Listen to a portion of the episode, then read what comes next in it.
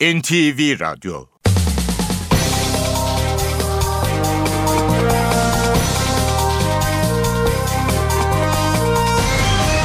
İşe Giderken Mutlu sabahlar. Ben Aynur Altunkaş. Bugün 12 Mayıs Pazartesi. İşe giderken de Türkiye ve dünya gündemine yakından bakacağız. 7.35'te Ayhan Aktaş spor haberlerini aktaracak. 8.35'te de Emrah Kayalıoğlu işe giderken sporda bizimle olacak. Gündemin başlıklarıyla başlayalım. Başbakan Recep Tayyip Erdoğan Barolar Birliği Başkanı Feyzioğlu'na tepkisini dün de sürdürdü. Bir daha benzer törenlere katılmayacağını söyledi. CHP Genel Başkanı Kemal Kılıçdaroğlu, Danıştay'ın Feyzioğlu'nu eleştirdiği açıklamasına tepki gösterdi. Başbakan eğer o tepkiyi göstermeseydi Danıştay Başkanı öyle bir açıklama yapmayacaktı dedi. Fenerbahçe 19. şampiyonluk kupasını 50 bin taraftarının önünde aldı. Fenerbahçe Başkanı Aziz Yıldırım, Brezilyalı futbolcu Alex de Souza lehine tezahürat yapan taraftarlara sert tepki gösterdi. Çocuklara yönelik suçlarla ilgili cezaları yeniden düzenleyen yasa tasarısının bugün meclis gündemine gelmesi bekleniyor. İşe giderken gazetelerin gündemi.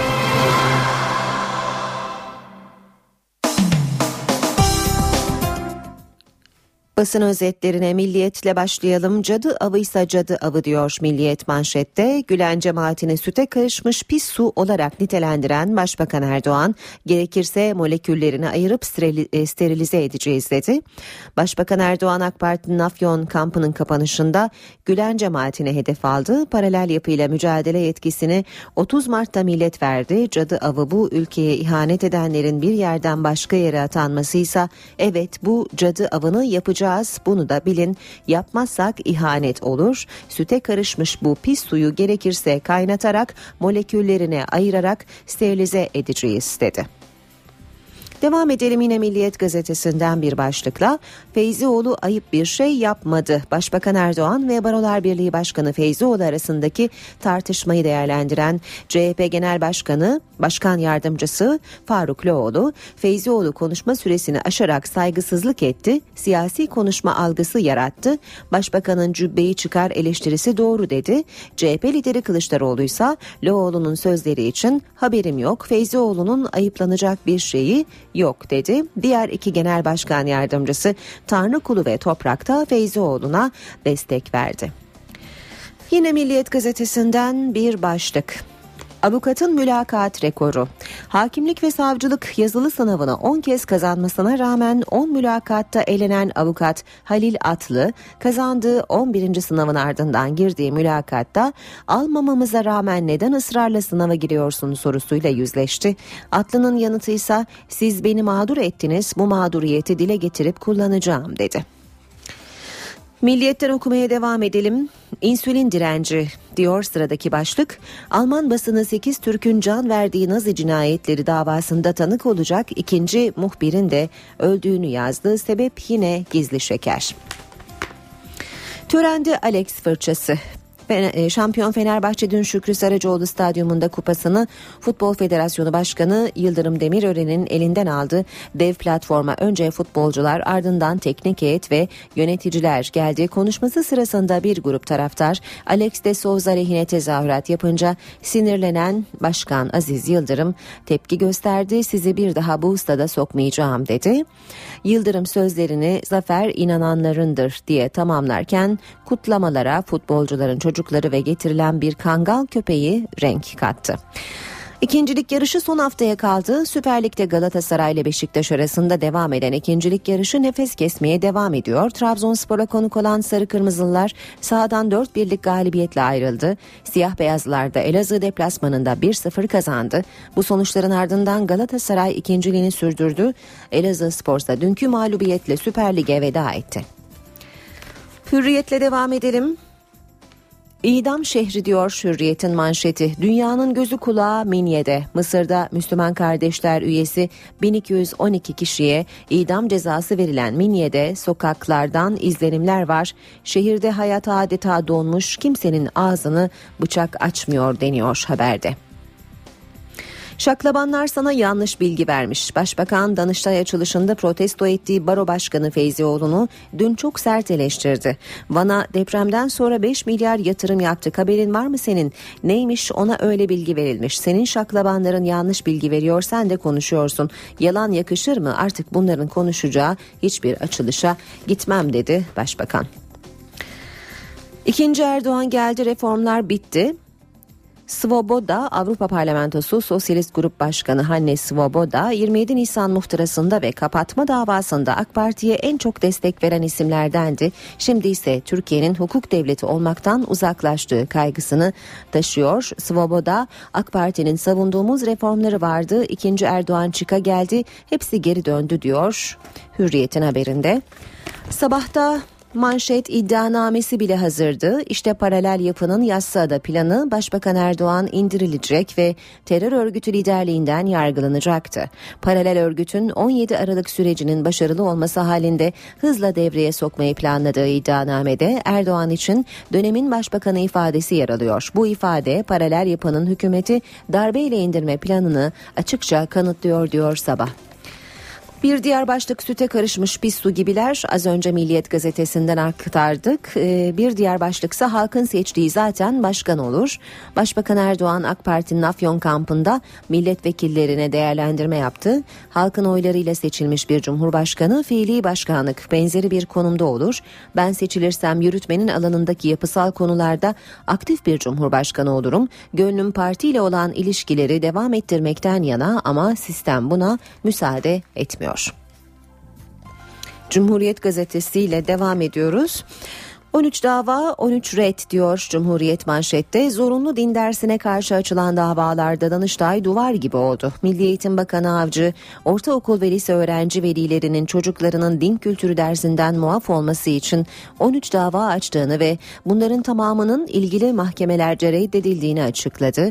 CHP'li Erdemir tabloyu idari mahkemelerde lehte kararlar çıkıyor, Danıştay'da duvar oluşturuluyor diye özetledi. Susturacaklar.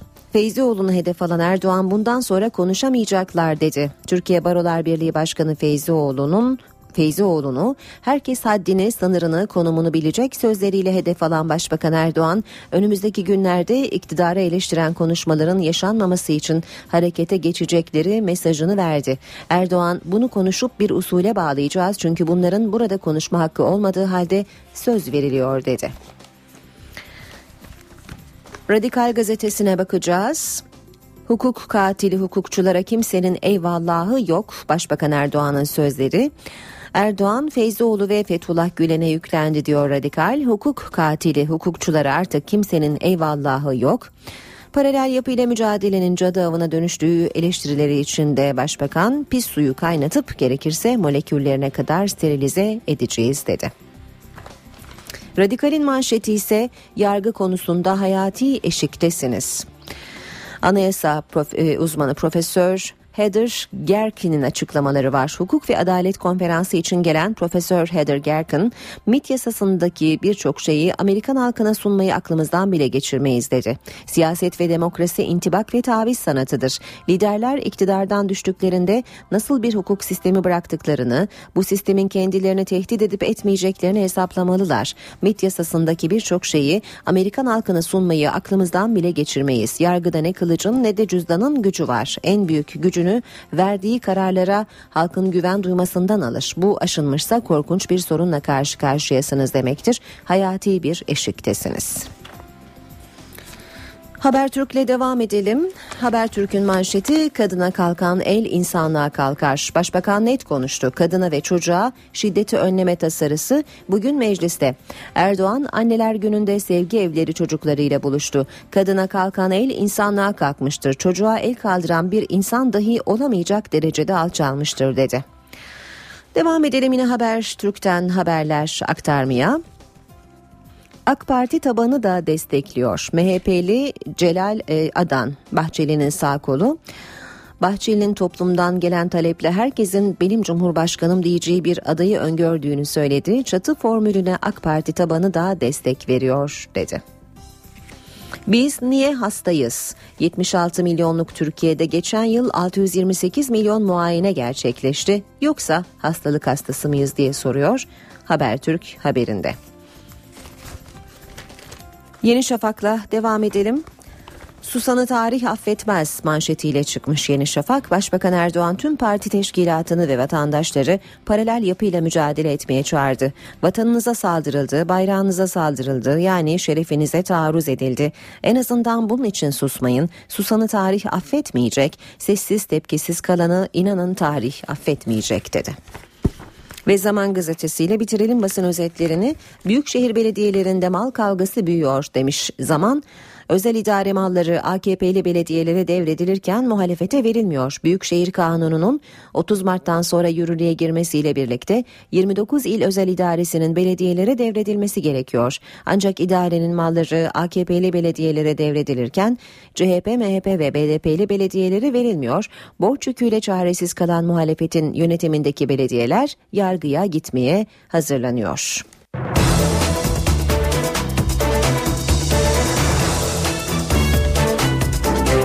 Gündemdeki gelişmelere yakından bakmaya başlayalım. Saat 7.17. Başbakan Tayyip Erdoğan Barolar Birliği Başkanı'na tepkisini AK Parti'nin iki günlük Afyonkarahisar kampının kapanış konuşmasında da sürdürdü. Başbakan Feyzioğlu'nu Yassıada hakimlerine benzetti ve bir daha benzer törenlere katılmayacağını söyledi. Bu törenlerin her yıl ihtilalci zihniyet tarafından siyasetçiye ayar verme ayinlerine dönüşmesinden de çok rahatsızız ve bunu da önümüzdeki günlerde konuşacak bir usule bağlayacağız. Ve bu makamda olduğum sürece de bundan böyle bunların konuşacağı yere hiçbir zaman katılmam. Başbakan Recep Tayyip Erdoğan Danıştay'ın kuruluş yıl dönümü töreninde yaşanan gerginliği bu sözlerle eleştirdi. Hedefinde Barolar Birliği Başkanı Metin Feyzioğlu vardı. Yassıada'da olduğu gibi ülkenin seçilmiş başbakanını karşısına alıp arkasındaki silahlı efendilerinden aldığı güçle başbakanlara, bakanlara hesap soracak hukuk katili hukukçulara artık hiç kimsenin eyvallahı yok. Feyzioğlu'nu bilmediği konular hakkında konuşmakla suçladı. Aselsan, Roketsan, Havelsan'dan da bahsediyor. Kimsin sen ya? HSYK yasasına da değiniyor. Sanat hakkında da görüşlerini anlatıyor. tövbe tövbe. Senin şaklabanların sana geliyor bu bilgiyi veriyor. Ve sen çıkıyorsun bu işin asıl sahibinin karşısında bu doğru olmayan sözleri konuşuyorsun. Başbakan Feyzioğlu'nun Deniz Gezmiş'in idamı ve Berkin Elvan'ın ölümüne değinmesine de tepki gösterdi. Yatıyorlar, kalkıyorlar Berkin Elvan. O da o gün onu zikrediyor gene. Yüzünde maskesi, sapanı. O Burakcan'ı bu baro başkanı zikretmiyor. Ondan sonra üç gencin asılmasından, Nazım Hikmet'in çektiği acılardan bahsediyor. Bu idam kararlarını veren kim? Bu konuşanın dede babası da o imzaların içinde. Danıştay'da ki gerginlikle ilgili tepkiler de gelmeye devam ediyor. CHP Genel Başkanı Kemal Kılıçdaroğlu olaydan sonra Danıştay'ın yaptığı açıklamayı eleştirdi. İstanbul ve Ankara'da da Barolar Birliği Başkanı Metin Feyzoğlu'na karşı protestolar vardı. Devlet öfkeyle yönetilmez. Devlet akılla yönetilir. Ana muhalefete yönelik de eleştiriler vardı. Biz saygıyla dinledik. Hiçbir zaman da öfkelenmedik. CHP Genel Başkanı Kemal Kılıçdaroğlu Danıştay'ın kuruluş yıl dönümünde yaşanan gerginliği bu sözlerle değerlendirdi. Kılıçdaroğlu olayın ardından Danıştay'dan yapılan ve Barolar Birliği Başkanı Metin Feyzioğlu'nun eleştirildiği açıklamaya da tepki gösterdi. Danıştay Başkanı'nın daha sonra bir açıklama yapmasını yadırgadı. Eğer öyle bir şey olmasaydı yani başbakanlık koltuğunda oturan zat eğer o tepkiyi göstermeseydi Danıştay Başkanı öyle bir açıklama yapmayacaktı. Danıştay'a da yakıştıramadım, Danıştay Başkanı'na da yakıştıramadım. Konuyla ilgili CHP'den farklı bir tepki ise Genel Başkan Yardımcısı Faruk Loğlu'ndan geldi. Size ne kadar vakit verildiyse o kadar çok sonra konuşmakla sınırlı o sınıra saygı göstermeniz lazım. E bunu e, e, az değil çok ama çok aşarak bir defa bir yani bir, bir saygısızlık etti. Danıştay'da yaşananlarla ilgili Ankara ve İstanbul'da protesto gösterileri vardı. Platform Siyah adlı grup Barolar Birliği binası önünde avukatlık cübbesi yıkayarak Metin Feyzioğlu'nu protesto etti. Grup adına yapılan açıklamada Metin Feyzoğlu'nun cübbesini kirlettiği öne sürüldü. İstanbul Barosu önünde de Feyzoğlu'na yönelik protesto vardı. AK Parti Gençlik Kolları üyelerinden oluşan grup basın açıklaması yaparak Feyzoğlu'nu kınadı. Çocuklara yönelik suçlarla ilgili cezaları yeniden düzenleyen yasa tasarısının bugün meclis gündemine gelmesi bekleniyor. Açıklamayı yapan Başbakan Erdoğan, cezalar artıyor artık bir kapıdan giren öbür kapıdan çıkamayacak dedi. Kadına el kaldıran insanlığa el kaldırmıştır. Çocuğa el kaldıran, şiddet uygulayan bir insan dahi olamayacak derecede alçalmıştır. Çok ciddi ağır cezalar getiren bir yasal düzenlemeyi şu anda bitirdik ve meclise pazartesi günü gönderiyoruz. Başbakan Recep Tayyip Erdoğan Afyon'daki Anneler Günü programında konuştu. Kadına ve çocuğa yönelik şiddetin cezasının ağırlaşacağını vurguladı. Son hazırlığını yaptığımız yasamayla ilgili şu andaki yasa tasarısı özellikle bu konuyla ilgili cezaları ciddi manada arttıran bir yasa tasarısı olacaktır. Yani böyle gel bir kapıdan gir öbür kapıdan çık yok. Tasarının hafta başında meclise gelmesi bekleniyor. Tasarıya göre çocuğa yönelik suçlarda müebbet hapis cezası alanlar 33 ila 39 yıl hapiste kalacak. Çocuğa yönelik cinsel saldırı suçları ise terör suçları gibi değerlendirilecek. Hükümlü cezanın dörtte üçünü hapiste geçirmeden hiçbir haftan yararlanamayacak. Küçük kızlarını zorla evlendirenlere bir yıldan üç yıla kadar hapis cezası verilecek. Çocuğa yönelik suçlarda adli tıptan mağdurun beden ve ruh sağlığına ilişkin rapor istenmeyecek. Bu tarz suçlardan hüküm giyenler çocukların bulunacağı yerlerde çalışamayacak.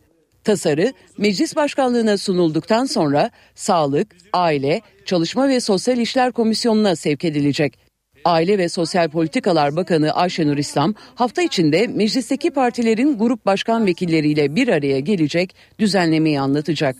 Tasarının gelecek haftada genel kurul gündemine gelmesi bekleniyor. Hafta sonu memleketi hafta sonu memleketi Kayseri'de geçiren Cumhurbaşkanı Abdullah Gül 82 yaşındaki annesi Adeviye Gül'ün anneler gününü kutladı. Twitter hesabından fotoğraf paylaşan Gül, annesine duanı benden esirgeme dedi. Anneler Günü dün farklı etkinliklerle kutlandı. İstanbul'da bir rekor denemesi vardı.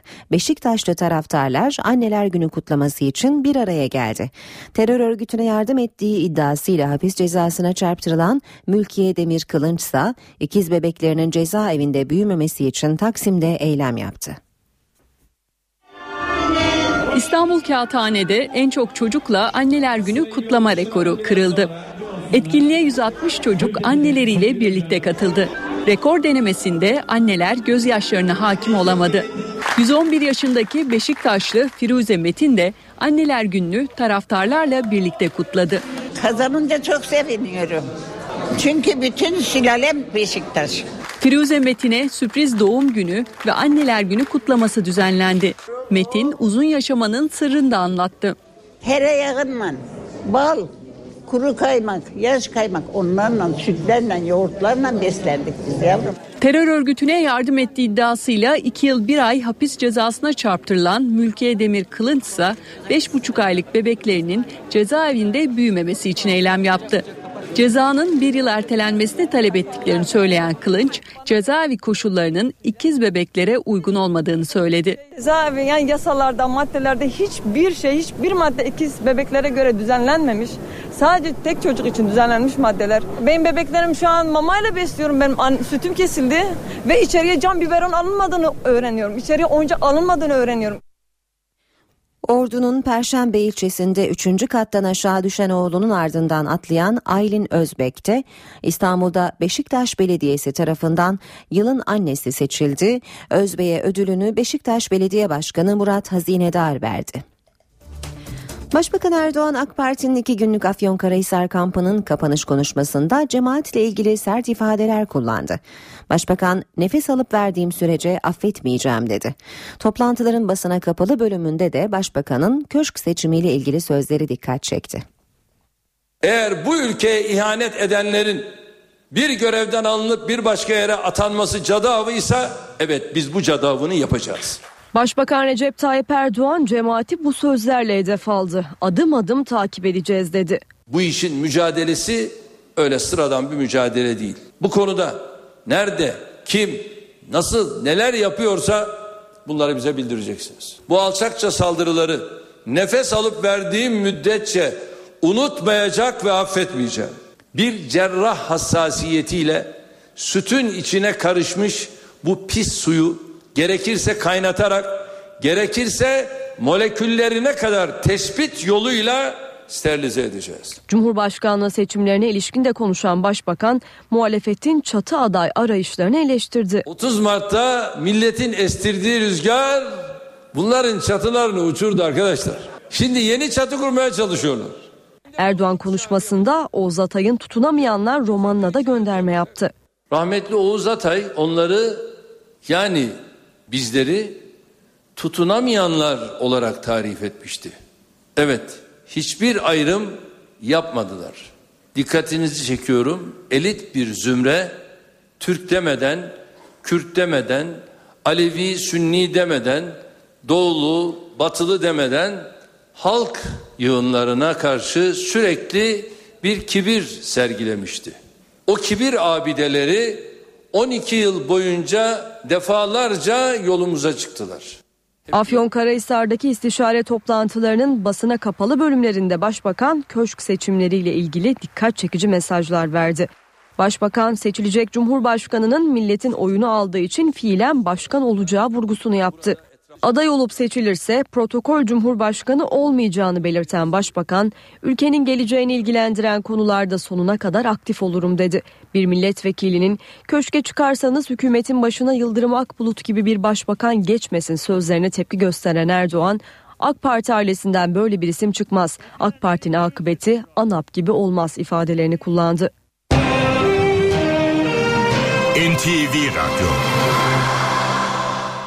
Kocaeli'de yolcu otobüsünün çarptığı bir kişi hayatını kaybetti. Ölen kişinin yakınları otoyolu ulaşıma kapatınca 10 kilometrelik kuyruk oluştu. Kaza D100 karayolu Dilovası yakınlarında oldu. Yolun karşısına geçmeye çalışan Hüseyin Topçu'ya yolcu otobüsü çarptı. Topçu olay yerinde hayatını kaybetti. Ölen kişinin yakınları yolda üst geçit olmamasına tepki göstererek D100 karayolu Ankara istikametini trafiğe kapattı. Gebze, Körfez ilçeleri arasındaki viyadüklerin bakım çalışması e, bakım çalışması nedeniyle Tem'deki trafiğin yönlendirildiği D100 karayolunda 10 kilometrelik araç kuyruğu oluştu. Ağrı Doğu Bayazıt'ta akşam saatlerinde etkisini artıran sağanak sele neden oldu. Türkiye-İran karayolunda sel sularına kapılan bir tır devrildi, yol ulaşıma kapandı. Mahsur kalan sürücü yardım ekipleri tarafından kurtarıldı. Dağdan kopan kaya parçaları nedeniyle Türkiye-İran karayolu bir süre ulaşıma kapalı kaldı. Dolu nedeniyle de köy ve mezralardaki bazı evler hasar gördü. Sağnak yağış dün Ağrı'nın dışında birçok ilde hayatı olumsuz etkiledi. Antalya'da ise hortum seralarda büyük hasara neden oldu. Tarım arazilerini dolu vurdu. Sağnak sonrası yollar göle döndü. Hortumun hedefi olan seralarda hasar büyük. Kars'ta etkili olan sağanağın ardından fındık büyüklüğünde dolu yağdı.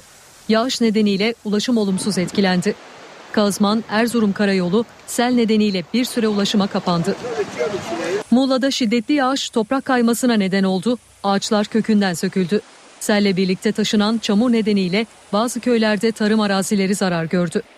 Erzurum'un Oltu ilçesinde ise köylüler yağışın ardından tedirgin. Dağdan kopan taş ve kaya parçaları evlerin üzerine düşüyor. Mersin'de bir saat süren dolunun etkisi büyük oldu. Domates, çilek ve fasulye ekili alanlar zarar gördü. Antalya'da ise hortum etkiliydi. Domates ve salatalık seraları yerle bir oldu. Başbakan Recep Tayyip Erdoğan Barolar Birliği Başkanı Feyzioğlu'na tepkisini dün de sürdürdü. Bir daha benzer törenlere katılmayacağını söyledi. CHP Genel Başkanı Kemal Kılıçdaroğlu, Danıştay'ın Feyzioğlu'nu eleştirdiği açıklamasına tepki gösterdi. Başbakan eğer o tepkiyi göstermeseydi Danıştay Başkanı öyle bir açıklama yapmayacaktı dedi. Fenerbahçe 19. şampiyonluk kupasını 50 bin taraftarının önünde aldı. Fenerbahçe Başkanı Aziz Yıldırım, Brezilyalı futbolcu Alex de Souza lehine tezahürat yapan taraftarlara sert tepki gösterdi. Çocuklara yönelik suçlarla ilgili cezaları yeniden düzenleyen yasa tasarısının bugün meclis gündemine gelmesi bekleniyor.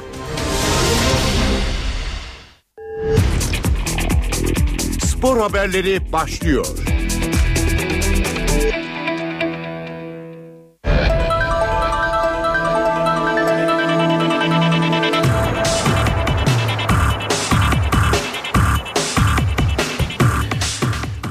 Günaydın, iyi haftalar. Ben Ayhan Aktaş. Spor gündeminden gelişmelerle birlikteyiz. Süper Lig şampiyonu Fenerbahçe kupasına kavuştu. Şükrü Saraçoğlu stadındaki törende kupa futbolcuların ellerinde yükseldi.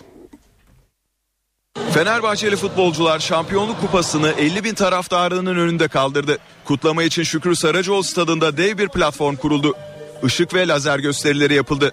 Teknik heyet ve şampiyon takımın futbolcuları tek tek anons edilerek sahaya çağrıldı. Yönetim kurulunun da podyumdaki yerini almasının ardından Başkan Aziz Yıldırım'ın ismi duyuldu.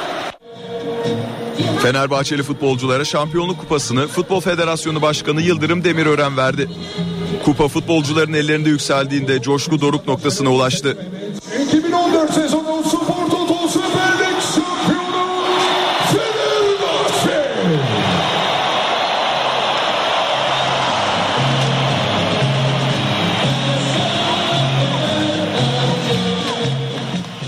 Kupa töreni öncesinde kulübün efsaneleri ve hayatını kaybeden mensupları anılırken amatör branşlardaki sporcular da taraftarla buluştu. Organizasyonda Fenerbahçeli bazı sanatçılar da sahne aldı. Fenerbahçe'nin şampiyonluk kutlamalarına Başkan Aziz Yıldırım'la bir grup taraftar arasındaki gerilim damga vurdu. Yıldırım konuşmasına başladığı sırada Alexia Souza tezahürat yapan bir gruba oldukça sinirlendi ve sert ifadeler kullandı. Bu mutlu günde tüm Fenerbahçelilerin şampiyonluğu yürekten kutluyorum. Terbiyesizlik etmeyin. Terbiyesizlik etmeyin. Bugün burada Fenerbahçe şampiyonluğunu kutluyor. Bir şahıs üzerinden değil, bu kadar insanın emeğini kutluyor. Sizi bir daha bu stada sokmam. Terbiyesizler. Ahlaksızlar. Alex'i ben aldım. Bu kulübe faydası olacak diye. Sizden yuvaladınız. Ben yine tuttum bu kulübe faydası olacak diye. Ama Fenerbahçe'ye faydası olmayacağı için gönderdim. Bu çocukların emeğine haksızlık etmeyin. Terbiyesizlik etmeyin. Ayıp. Ayıp denen bir şey var. Bu akşam burada Fenerbahçe 3 Temmuz'dan bugüne yaşadıklarının hesaplaşmasını yapıyor. Sizin gibi Karabük maçından sonra geçen sene şike şike diye bağırmıyor. Sizler Fenerbahçeli değilsiniz. Bir daha bu tribünlere giremeyeceksiniz. Herkesin önünde söz veriyorum. Ahlaksızlar. Galatasaray Şampiyonlar Ligi yolunda dev bir adım attı. Sarı Kırmızılar deplasmanda Trabzonspor'u 4-1 mağlup etti. Hüseyin Avni Aker stadında Trabzonspor'un cezası nedeniyle kadın ve çocuk taraftarların önünde oynanan maçın ilk yarısı golsüz tamamlandı. Galatasaray 51. dakikada Wesley Snyder'in golüyle öne geçerken Selçuk İnan 56. dakikada frikikten attığı golle farkı ikiye çıkardı. Trabzonspor 60. dakikada Adrian'ın penaltı golüyle umutlansa da 72. dakikada Umut Bulut ve 83. dakikada yine Wesley Snyder'in golleri Galatasaray'a 3 puanı getirdi. Sarı Kırmızılar böylece puanını 62'ye çıkardı ve son hafta öncesi ikinci sıradaki yerini korudu.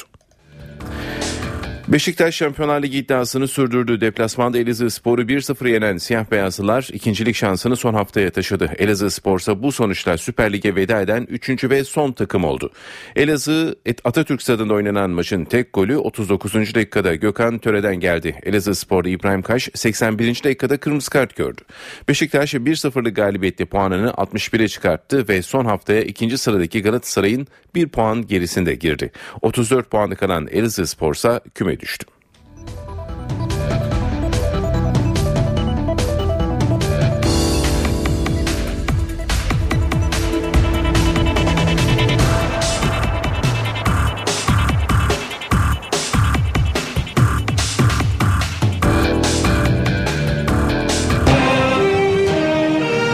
NTV Radyo Spor Toto Süper Lig'de 33. hafta geride kaldı. Hemen sonuçları aktaralım. Fenerbahçe 4, Karabük Spor 0, Gençler Birliği 1, Medikal Park Antalya Spor 2, Gaziantep Spor 1, Eskişehir Spor 1, Kayseri Erciye Spor 1, Bursa Spor 1, Torku Konya Spor 3, Kayseri Spor 0, Kasımpaşa 1, Çaykur Rizespor 1, Sivas Spor 3, Akisar Belediye Spor 1, Elazığ Spor 0, Beşiktaş 1 ve Trabzonspor 1, Galatasaray 4. 33. 33. hafta programıyla spor bültenimizi tamamlıyoruz. İyi günler diliyoruz. NTV Radyo Herkese yeniden günaydın. Ben Aynur Altunkaş. İşe giderken de yeni saati hava durumuyla karşılayacağız. Gökhan Abur'la birazdan konuşacağız. Önce gündemin başlıkları. Başbakan Recep Tayyip Erdoğan Barolar Birliği Başkanı Feyzioğlu'na tepkisini dün de sürdürdü. Bir daha benzer törenlere katılmayacağını söyledi. CHP Genel Başkanı Kemal Kılıçdaroğlu, Danıştay'ın Feyzioğlu'nu eleştirdiği açıklamasına tepki gösterdi. Başbakan eğer o tepkiyi göstermeseydi Danıştay Başkanı öyle bir açıklama yapmayacaktı dedi. Fenerbahçe 19. şampiyonluk kupasını 50 bin taraftarının önünde aldı. Fenerbahçe Başkanı Aziz Yıldırım, Brezilyalı futbolcu Alex de Souza lehine tezahürat yapan taraftarlara sert tepki gösterdi. Çocuklara yönelik suçlarla ilgili cezaları yeniden düzenleyen yasa tasarısının bugün meclis gündemine gelmesi bekleniyor. Gökhan Abur yanımızda. Sayın Abur hoş geldiniz günaydın. Merhaba hoş bulduk günaydın. Yağmurlu bir haftayı geride bıraktık. Yeni haftada bizi nasıl bir hava bekliyor? Lodos. Bol miktarda lodos var. Lodos özellikle sıcaklıkları yükseltecek ve hemen şunu söyleyebilirim. Çarşamba günü İstanbul dahil Marmara'da ve yurdun büyük bir çoğunluğunda sıcaklıklar çok çok yüksek değerlere çıkacak. İstanbul'da 24-25 dereceleri rahat bir şekilde bulabilir. Ee, şu an itibariyle İstanbul'da hava sıcaklığına bakıyorum 16 derece. Bugün İstanbul'da beklediğimiz sıcaklık 20 derece olacak. Gün içinde hafif de olsa lodos esmeye devam edecek. Bu e, ve ama öğleden sonra rüzgar karayele dönecek ve rüzgarın karayele dönmesi e, bulutlanmayı biraz arttıracak. O bakımdan artacak bulutlanmanın İstanbul'da gece saatlerinde çok yerel yağış bırakmasını bekliyoruz. Bu yağışlar e, çok yerel olarak yani örneğin İstanbul'un Bakırköy'ünde belki çok hafif bir yağış geçişi görülürken Kadıköy tarafında yağış görülmeyecek. O bakımdan İstanbul zaten tahmin edilmesi tahminleri için oldukça bizi zorlayan bir kentimiz. Bu tip bir yağış var. Bu yağış gece saatlerinde ve yarın sabah çok erken saatlerde hafif olarak devam edecek gibi gözüküyor ve dolayısıyla bugün 20 dereceye çıkacak sıcaklık. Yarın birkaç derece azalıp yine 18'ler civarında olacak. Ama çarşamba günü Batıda lodos giderek kuvvetleniyor. Lodos'un kuvvetlenmesiyle birlikte sıcaklıklar hızla yükselecek ve Perşembe günden itibaren biraz azalsa da yine normal seviyeleri civarında olacak. Evet e, şu an itibariyle doğuda çok hafif yağışlar var. Bu yağışlar Kahramanmaraş civarında hafif olarak devam ediyor. İlerleyen saatlerde doğuda ve güneydoğuda kısa süreli yağışlar bekliyoruz. Yine Akdeniz'de göller bölgesi başta olmak üzere çok hafif olarak öğle saatlerinde görülecek bahar yağmurları diye isimlendirebileceğimiz yağışlar olacak. Biraz evvel söyledim e, Trakya'da hafif yağış bekliyoruz. Aynı şekilde yine akşama doğru Bolu Zonguldak arasındaki bölgede yağış var ve yine Trabzon Rize arasındaki yağışlar da akşamüstü saatlerinde aralıklarla devam edecek. Bunlar tekrar vurgulamak istiyorum bahar yağmurları. Evet Ankara'da şu anda hava sıcaklığı 7 derece civarında. Ankara'da parçalı bulutlu bir hava var. Ankara'da bugün için önemli bir yağış beklemiyoruz. Yağış yok hava parçalı bulutlu olmaya devam edecek. Akşam saatlerinde artacak bulutlanma kuzey kesimlerinde hafif yağış bırakabilir. Bunu vurgulamak istiyorum. Bugün Ankara'da beklediğimiz sıcaklık 18-19 derece civarında olacak. İzmir'de ise şu anda hava sıcaklığı 13 derece. Hava açık az bulutlu. Bugün İzmir'de beklediğimiz en yüksek sıcaklık yine 20 derecenin üzerinde. Gün içinde rüzgar Lodos'tan sert esmeye devam edecek ve bu da sıcaklıkları yükseltecek. Tabi Lodos'un taşıdığı nemli havadan dolayı şu an itibariyle iç kesimlerde, iç Ege'de, Marmara'nın iç kesimlerinde hafif de olsa bir pus var. Bu gece ve yarın sabah saatlerinde yine yer yer pus ve sis iç kesimlerde etkili olacak. Bu da tekrar vurguluyorum sıcaklıkların yükseleceğinin bir göstergesi. Evet. Bu haftaya böyle başladık. Böyle devam edeceğiz. Gökhan Abur teşekkürler. Ben teşekkür ediyorum.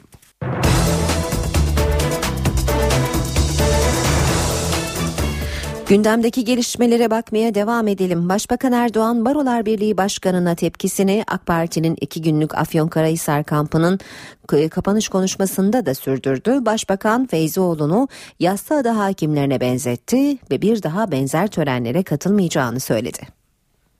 Bu törenlerin her yıl ihtilalci zihniyet tarafından siyasetçiye ayar verme ayinlerine dönüşmesinden de çok rahatsızız ve bunu da önümüzdeki günlerde konuşacak bir usule bağlayacağız. Ve bu makamda olduğum sürece de bundan böyle bunların konuşacağı yere hiçbir zaman katılmam. Başbakan Recep Tayyip Erdoğan Danıştay'ın kuruluş yıl dönümü töreninde yaşanan gerginliği bu sözlerle eleştirdi. Hedefinde Barolar Birliği Başkanı Metin Feyzioğlu vardı. Yassıada'da olduğu gibi ülkenin seçilmiş başbakanını karşısına alıp arkasındaki silahlı efendilerinden aldığı güçle başbakanlara, bakanlara hesap soracak hukuk katili hukukçulara artık hiç kimsenin eyvallahı yok. Feyzioğlu'nu bilmediği konular hakkında konuşmakla suçladı. Aselsan, Roketsan, Havelsan'dan da bahsediyor. Kimsin sen ya? HSYK yasasına da değiniyor. Sanat hakkında da görüşlerini anlatıyor.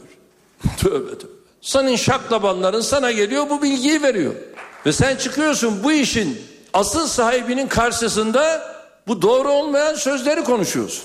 Başbakan Feyzioğlu'nun Deniz Gezmiş'in idamı ve Berkin Elvan'ın ölümüne değinmesine de tepki gösterdi. Yatıyorlar, kalkıyorlar Berkin Elvan. O da o gün onu zikrediyor gene. Yüzünde maskesi, sapanı. O Burakcan'ı bu baro başkanı zikretmiyor. Ondan sonra üç gencin asılmasından, Nazım Hikmet'in çektiği acılardan bahsediyor. Bu idam kararlarını veren kim? Bu konuşanın dede babası da o imzaların içinde. Dün Reyhanlı saldırısının yıl dönümüydü. Hatay'ın Reyhanlı ilçesindeki patlamalarda hayatını kaybeden 53 kişi için anma töreni düzenlendi. Hatay'ın Reyhanlı ilçesindeki bombalı saldırıların üzerinden bir yıl geçti. 11 Mayıs 2013'te meydana gelen iki patlamada 53 kişi yaşamını yitirdi. 912 konut, 891 iş yeri ve 148 araç hasar gördü. 53 kişi için ilçede anma töreni düzenlendi. Kalabalık ikinci patlamanın yaşandığı PTT binası önünden ilk patlamanın yaşandığı alana yürüdü. Saldırılarda yakınlarını kaybedenlerin acıları hala taze. Oğlumu kaybetmiştim. Şunu bilsinler ki hiçbir zaman bizi yıkamayacaklar. Dimdik ayakta kalacağız. Bizim için artık anneler günü hiçbir şey ifade etmiyor. Bizim için yaz günü. Bir daha böyle acıların yaşanmasını istemiyoruz. Şehrimizde sükunet istiyoruz. Saldırılarda ölenlerin isimleri 11 Mayıs şehitleri anıtında yaşatılıyor. Lise öğrencisi Oğulcan Tuna'nın ismi öğrenim gördüğü okula, hayatını kaybedenlerin pek çoğunun ismi cadde ve sokaklara verildi. Bombalı saldırılarla ilgili yargı süreci devam ediyor. İlk duruşma 10 Şubat'ta yapıldı, ikincisi 13 Mayıs'ta. İkisi Suriyeli 33 sanıktan 19'u hakkında 52'şer kez ağırlaştırılmış müebbet hapis cezası isteniyor. Eylemi planladığı öne sürülen Mihraç Ural'ın da aralarında bulunduğu 5 firari zanlıyı arama çalışmaları sürüyor.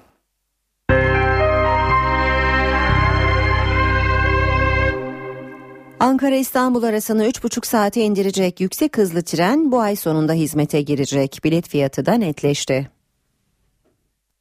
Ankara İstanbul yüksek hızlı tren biletleri otobüsten pahalı, uçaktan ucuz olacak. Ortalama fiyatın 70-80 lira civarında olması bekleniyor. Ayrıca belirli gün ve saatlerde biletler daha ucuz olacak. Yakında hizmete girecek Ankara İstanbul yüksek hızlı tren hattına ilişkin detaylar netleşiyor.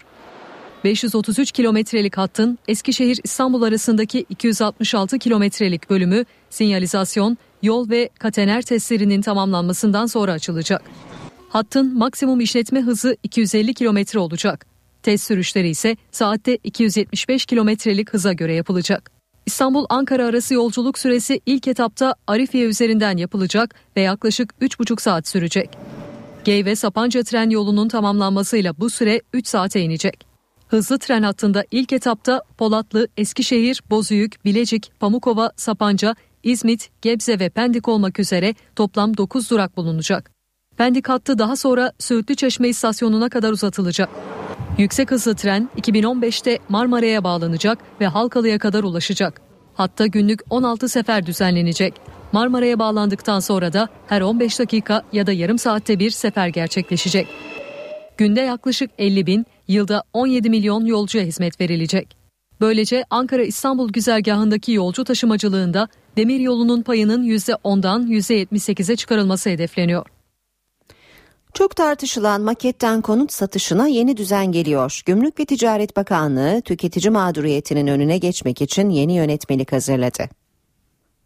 Ön ödemeli konut satışında devir veya teslim süresi 36 ayla sınırlı olacak. Tüketici teslim tarihine kadar gerekçe göstermeden sözleşmeyi tek taraflı feshedebilecek. Gümrük ve Ticaret Bakanlığı maketten satış olarak da bilinen ön ödemeli konut satışına yeni düzen getiriyor. Hedef olası mağduriyetlerin önüne geçmek. Taslak sadece teslim süresini sınırlamakla kalmıyor. Konut sayısı 30'un üzerinde olan projeler için inşaat firmasına bina tamamlama sigortası yaptırma zorunluluğu da getiriliyor.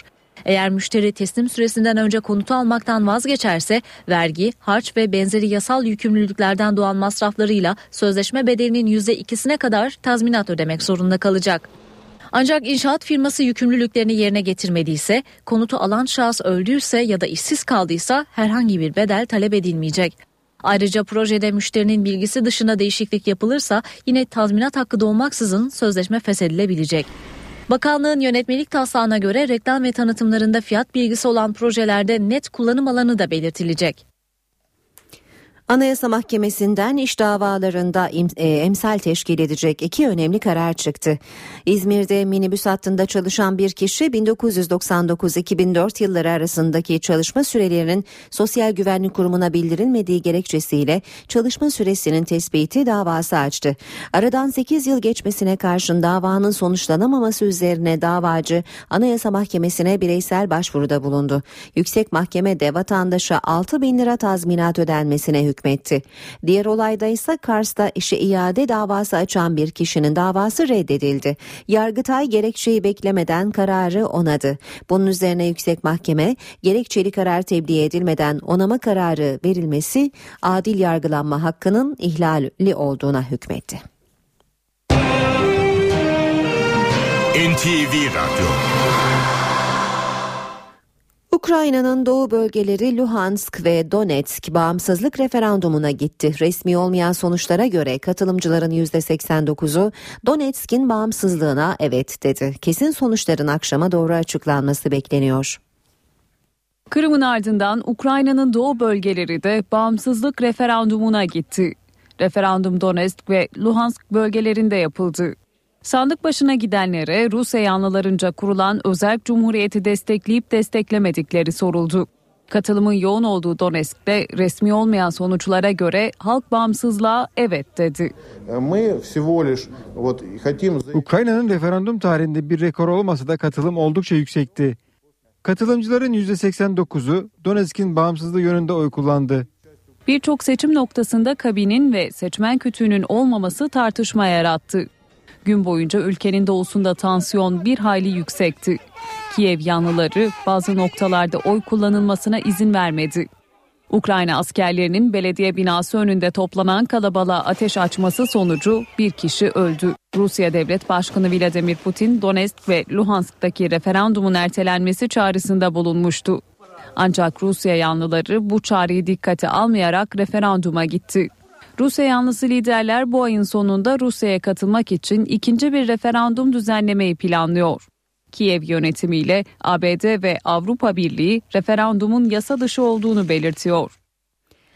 Libya açıklarında kaçakları taşıyan bir teknenin batması sonucu 40 kişi hayatını kaybetti. İçinde 100 kadar kaçağın bulunduğu tekne Libya kıyılarına 4 kilometre uzaklıkta battı. 40 kişi öldü, 51 kişi kurtarıldı. Kazada kaybolanların olduğu da belirtiliyor. Teknedeki kaçakların Mali, Gana, Gambiya ve Burkina Fasolu olduğu açıklandı. NTV Radyo Saat 8.21 işe giderken de sırayı başkent gündemi alıyor. Karşımızda Özgür Akbaş var. Özgür günaydın. Günaydın Aynur. Ee, yeni haftaya başkent nasıl başlıyor diye soralım Özgür.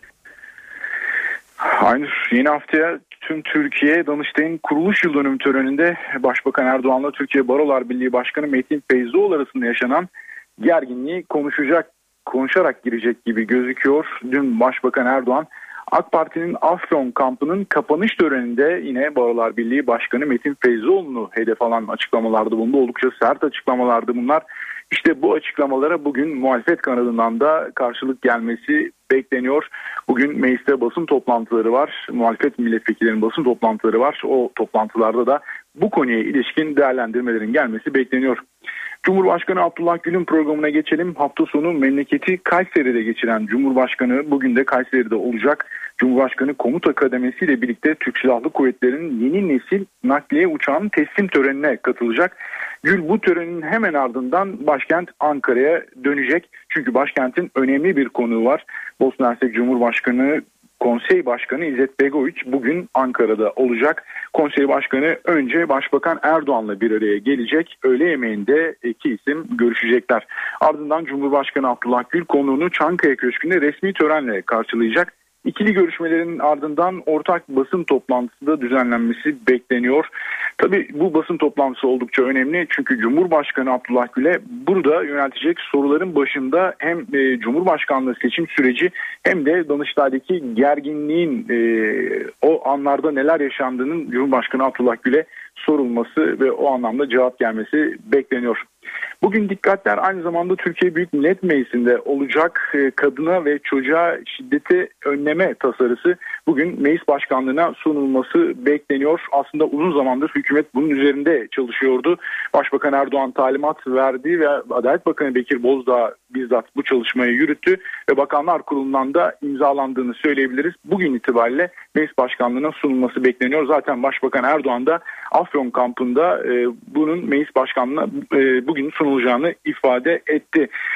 Çocuklara yönelik suçların oldukça arttığı bir dönemde Başbakan Erdoğan e, aklından geçen idam ifadesini kullanmıştı. Ancak Türkiye'de idamın e, uygulanamadığını ifade ederek ağırlaştırılmış müebbet hapis cezası da e, olabilir demişti. İşte bu tasarıda acaba ağırlaştırılmış e, müebbet hapis cezası mı uygun görülüyor? Bunu önümüzdeki saatlerde eğer tasarı meclis başkanlığına sunursa göreceğiz. Ankara'da gözlerin çevrili olduğu bir başka nokta ise Anayasa Mahkemesi. Yüksek Mahkeme önündeki adalet nöbeti eylemi devam ediyor. Balyoz davası tanıklarının adil yargılama hakkının ihlal edildiği gerekçesiyle Anayasa Mahkemesi'ne yapılan başvurunun bir an önce sonuçlanması için başlatılan adalet nöbeti bugün 7. gününe girdi. Eyleme bugün İstanbul Barosu da destek verecek. Evet Ankara'da öne çıkan gündem başlıkları böyleydi Aynur. Özgür teşekkürler. Başkent gündemini Özgür Akbaş'tan aldık. Şimdi ekonomi başlığıyla devam edeceğiz. Profesör Doktor Güngör Uras'ı dinleyeceğiz. Ee, Profesör Uras bugün Ayşe teyze küçük sanayi sitelerinden bahsedecek. Ayşe teyze ne yapsın? Güngör Uras, Ayşe teyze ekonomide olan biteni anlatıyor. Merhaba sayın dinleyenler. Merhaba Ayşe Hanım teyze. Merhaba Ali Rıza Bey amca. Küçük sanayi siteleri sanat erbabının el üretiminden makineli üretime, tamirattan imalata geçmelerini kolaylaştırmak için kurulan üretim parklarıdır. Yabancılar da bunlara sanayi geliştirme parkları adı veriyor. Küçük sanayi siteleri hemen her ülkede var. Bunlar geleneksel üretim yapısından sanayileşmeye geçişi sağlıyor. Bizde de bu siteler küçük sanat erbabının imalat sanayine ve makineli üretime geçmesinin yolunu açtı. İlk küçük sanayi siteleri Gaziantep ve Kayseri'de kuruldu. Şehir içinde yetersiz şartlardaki esnafın ve sanatkarın yer değiştirme arzusu sonucu sitelerin bazıları esnaf çarşısı ve tamirhane ağırlıklı olarak gelişti. Çok az sitede belli sayıdaki üretimde istisaslaşma ve kümelenme gerçekleşti. Küçük sanayi sitelerinin sayıları 500 dolayında. Bu sitelerde 100 bin dolayında iş yeri var. 500 bin kişi çalışıyor. Sitelerdeki işlerin çoğu döküm, dövme, metal işleme, madeni eşya, yedek parça, tekstil, konfeksiyon, ayakkabı, yapı malzemesi, plastik eşya gibi konularda orta ve büyük sanayi için fason iş yapan iş yerlerinden oluşuyor. Bazılarında özellikle Ankara ve İstanbul gibi şehirlerdeki küçük sanayi sitelerinde orta ve hatta büyük ölçekli üretime yönelen ihracata çalışan işletmeler var. Küçük sanayi sitelerinin ilk defa kurulduğu Gaziantep'te şimdilerde 11, Kayseri'de 5 küçük sanayi sitesi var. İstanbul'da 13 küçük sanayi sitesinin her biri özelliği olan üreticilerin kümeleşmesine imkan sağlamış durumda. Ankara'da 13, İzmir'de 16, Manisa'da 21, Bursa'da, Adana'da 8'er, Adıyaman'da 5 küçük sanayi sitesi var. Bu sanayi sitelerinde çok sayıdaki iş yerinde üretim yapılıyor. Bu da ülke ekonomisinin gelişmesine büyük katkı sağlıyor. Bir başka söyleşi de birlikte olmak ümidiyle şen ve esen kalınız sayın dinleyenler. Ömer Uras'a sormak istediklerinizi ntvradio.ntv.com.tr adresine yazabilirsiniz.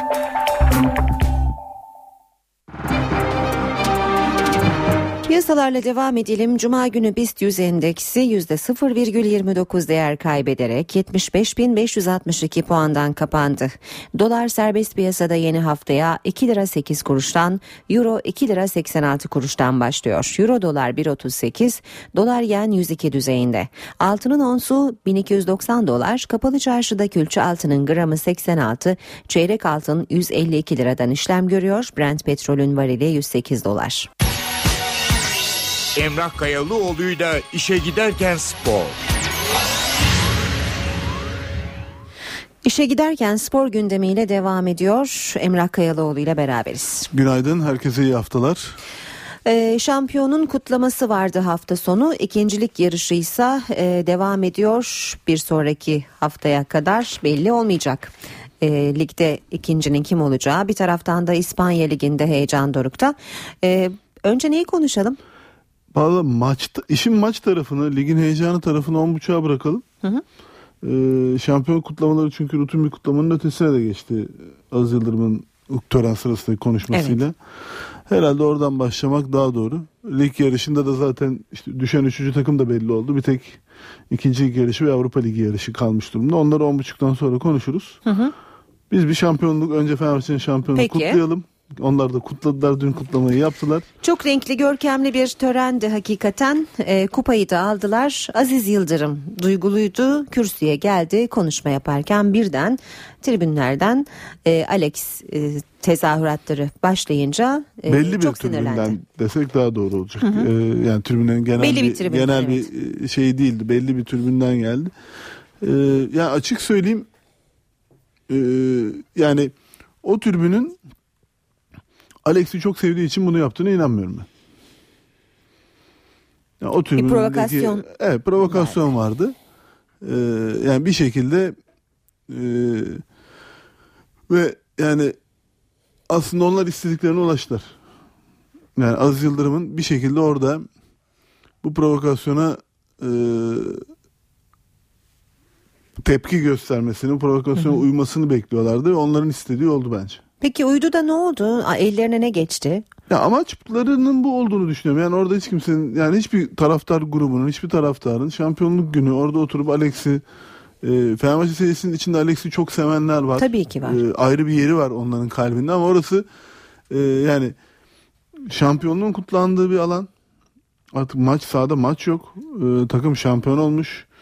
E, yani Alex gideri de 12 20 ay 21 ay Neredeyse, 22 ay evet. olmuş neredeyse.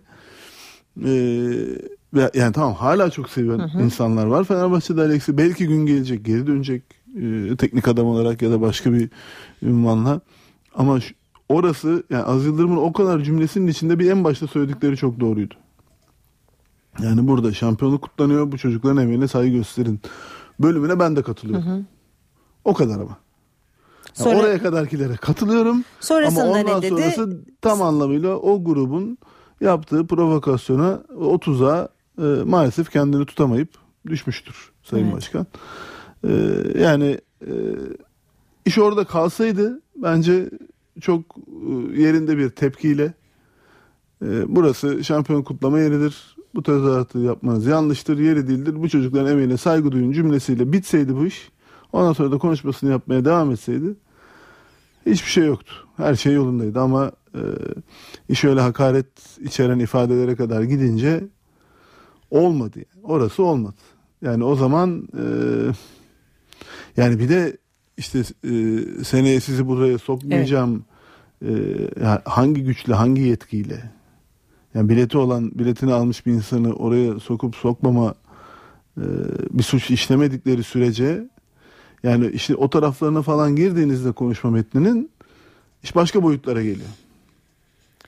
Yani o zaman hakikaten e, yani işte bu provokasyonun ardındaki e, e, yani oradaki düşünce işte başkan mısın yoksa e, kulübün sahibi olduğunu mu düşünüyorsun noktasındaki e, o düşünce sanki haklıymış gibi bir fotoğraf çıkıyor ortaya ki başkanın o tuzağa düşmemesi gerekiyordu. Bence e, yani ilk cümlelerdeki tepkilere ben de katılıyorum. Hiçbir itirazım da yok. Ama sonrası Durduramadı olmadı. kendisini. Olmadı yani. Evet. Maalesef olmadı.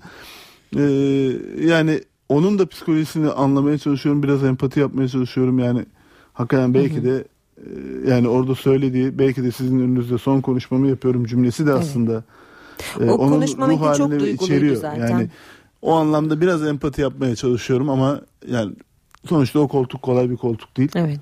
Fenerbahçe başkanlığı koltuğu. O koltukta oturuyorsanız da e, işte dediğim gibi yani e, bazı noktalarda kendinizi tutmayı yani önünüzde sizi ne bekliyor olursa olsun psikolojik olarak ne kadar zor bir şartlarda günlerden geçiyor olsanız da işte o koltuğun bazı e, gerekleri var. Kendinizi ne olursa olsun tutmanız e, o koltuk gereğince üslubunuza, söylemlerinize çok daha dikkat etmeniz gerekiyor.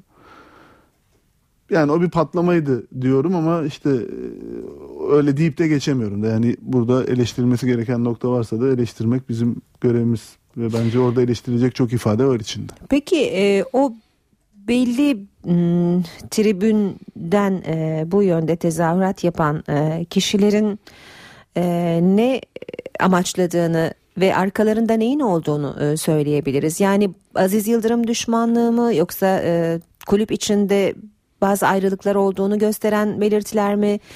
Ya şimdi Fenerbahçe ya da nedir? tribünlerinde e, yani böyle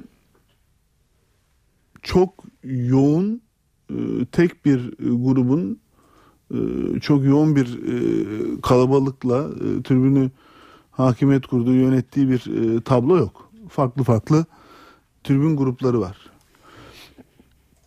Farklı isimler taşıyorlar. Yani şu son dönemde Fenerbahçe şampiyonluğu garantiledikten sonra bile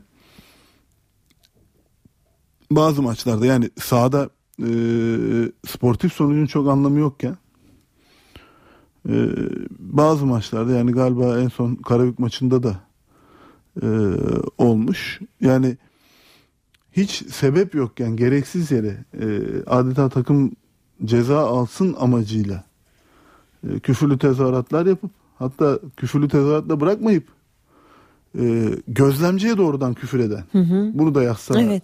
vesaire Evet, evet. gözlem şekli bunu da yazsana gibi e, yani adeta takım ceza alsın diye uğraşan insanlar belli gruplar varsa o zaman insanın kafasına bir soru işareti geliyor. Hani maçta bir şey olur çok ciddi bir sportif bir e, ortada bir çok büyük bir havuç vardır.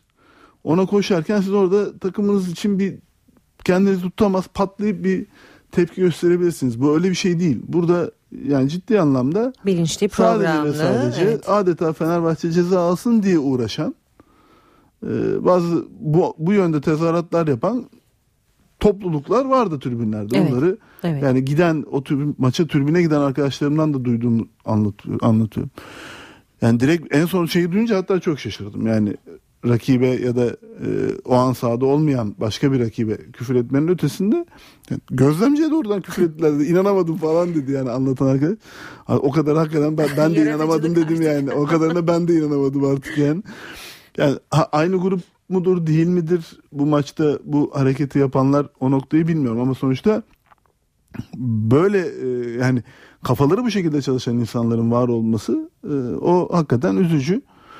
E, ama bu insanlarla mücadele etmenin yolu e, hakaret işte sizi seneye buraya almayacağım işte vesaire gibi söylemler değil. Yani bir şey bir mücadeleniz olacaksa hukuk çerçevesinde bu mücadeleye devam etmeniz lazım. E, yani sizi tribüne almayacağım seneye söylemi bence e, işte en az o öncesindeki hakaretler kadar tehlikeli bir söylem. Çünkü e, o zaman iş e, bireysel keyfiyete kalır. Hukuk egemen olmaz. Hukuk dışı yani keyfe kadar e, keyfe kadar bazı e, tamamen o kişinin keyfine Hı hı hı. bağlı e, hareketlerle kulübü yönetmek o o zaman başka bir şey çıkar ortaya. zaman demokrasiden demokrasi bahsedemeyiz. Değildir o yönetim Evet. şeklinin adı. E, yani o işte tehlikeli boyutu da orası zaten. Tabii aslında taraftarın da e, eylemlerinden en çok e, kulüplerinin zarar göreceğinin de bilincinde olması gerekir. Hangi takımın taraftarı Yok, olursa o, o olsun. noktada evet biraz taraftarların da kendilerine Öğreneceğimiz çok şey var o vermeleri lazım ama o noktada yolumuz uzun maalesef. Peki törenden güzel notlar yok mu hiç? Ee, Mehmet yani Topuz'un kangal köpeğini beğendiniz Törenden mi? çok bence e, şeydeki e, Samandıra'daki o kutlamalar sırasındaki e, Caner'in ve Ersun Hoca'nın söylemlerinin üzerinde durmak lazım. Çünkü Fenerbahçe camiasının şu anda üzerinde en çok durduğu konu, en çok merak ettiği konu Ersun Hoca'nın sözleşmesi uzayacak mı? Caner yeniden imza atacak mı? Yani oradaki iki e, kritik ismin açıklamalarına baktığımızda e, ikisinin de sanki e, neredeyse hani bugün imza atacakmış gibi Hı hı. konuştuklarını e, gördük.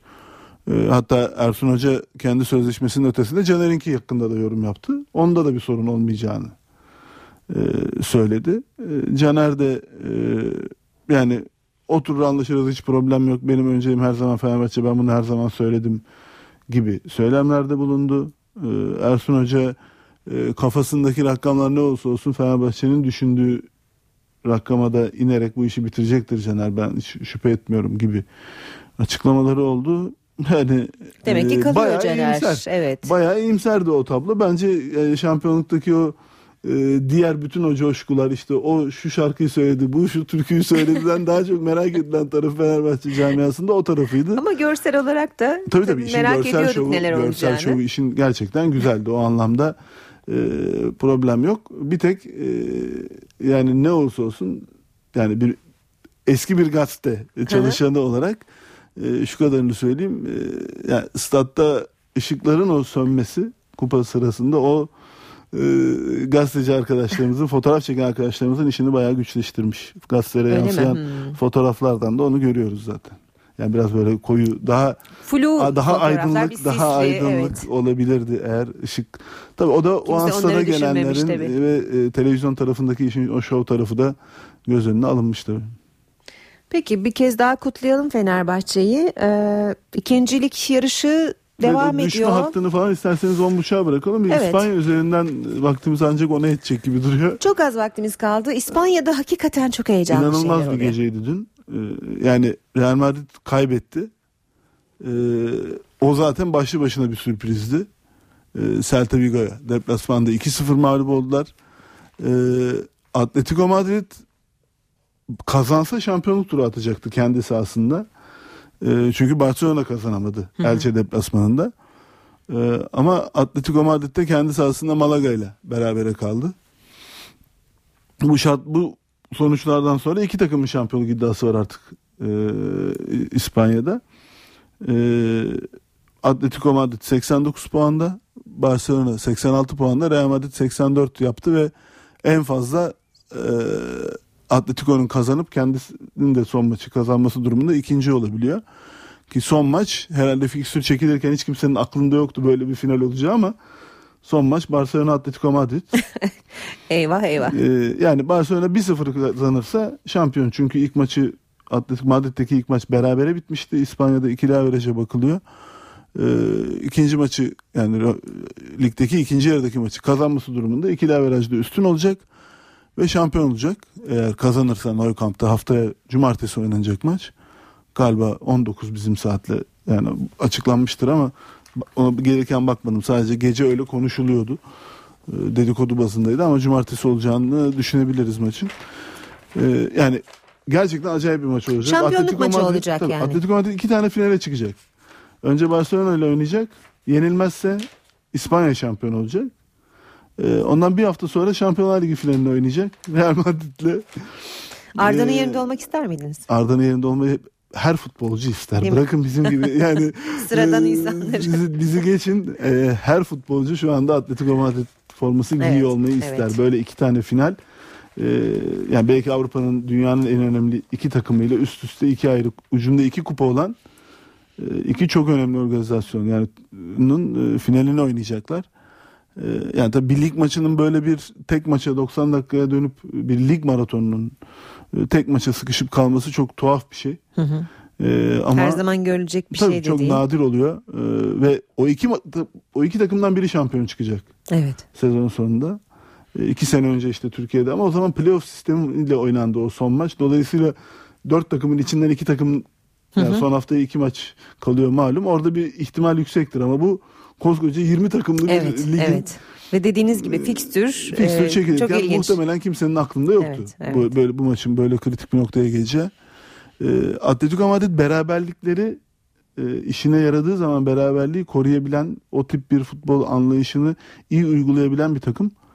Ama yani dedi iki ay önce sorsaydınız şu maçı bana iki ay önce oynansaydı ya da Barcelona kazanır derdim. Şimdi o kadar net söyleyemiyorum. Biraz da gönül bağımız da var tabii Atletico Evet. Madrid cephesiyle. Ee, yani umarım Arda için ve arkadaşları için en iyi şekilde iki maçtan en iyi sonuçları alarak e, çifte kupayla hepimize o gururu yaşatır. Peki bitti süremiz. E, 10.30'da yeniden Beraber oluruz. Ee, lig maçlarını bir üzerinden bir geçeriz. Evet. İkincilik yarışını ve Avrupa Ligi yarışını konuşuruz. O halde şimdilik hoşçakalın. Hoşçakalın. NTV Radyo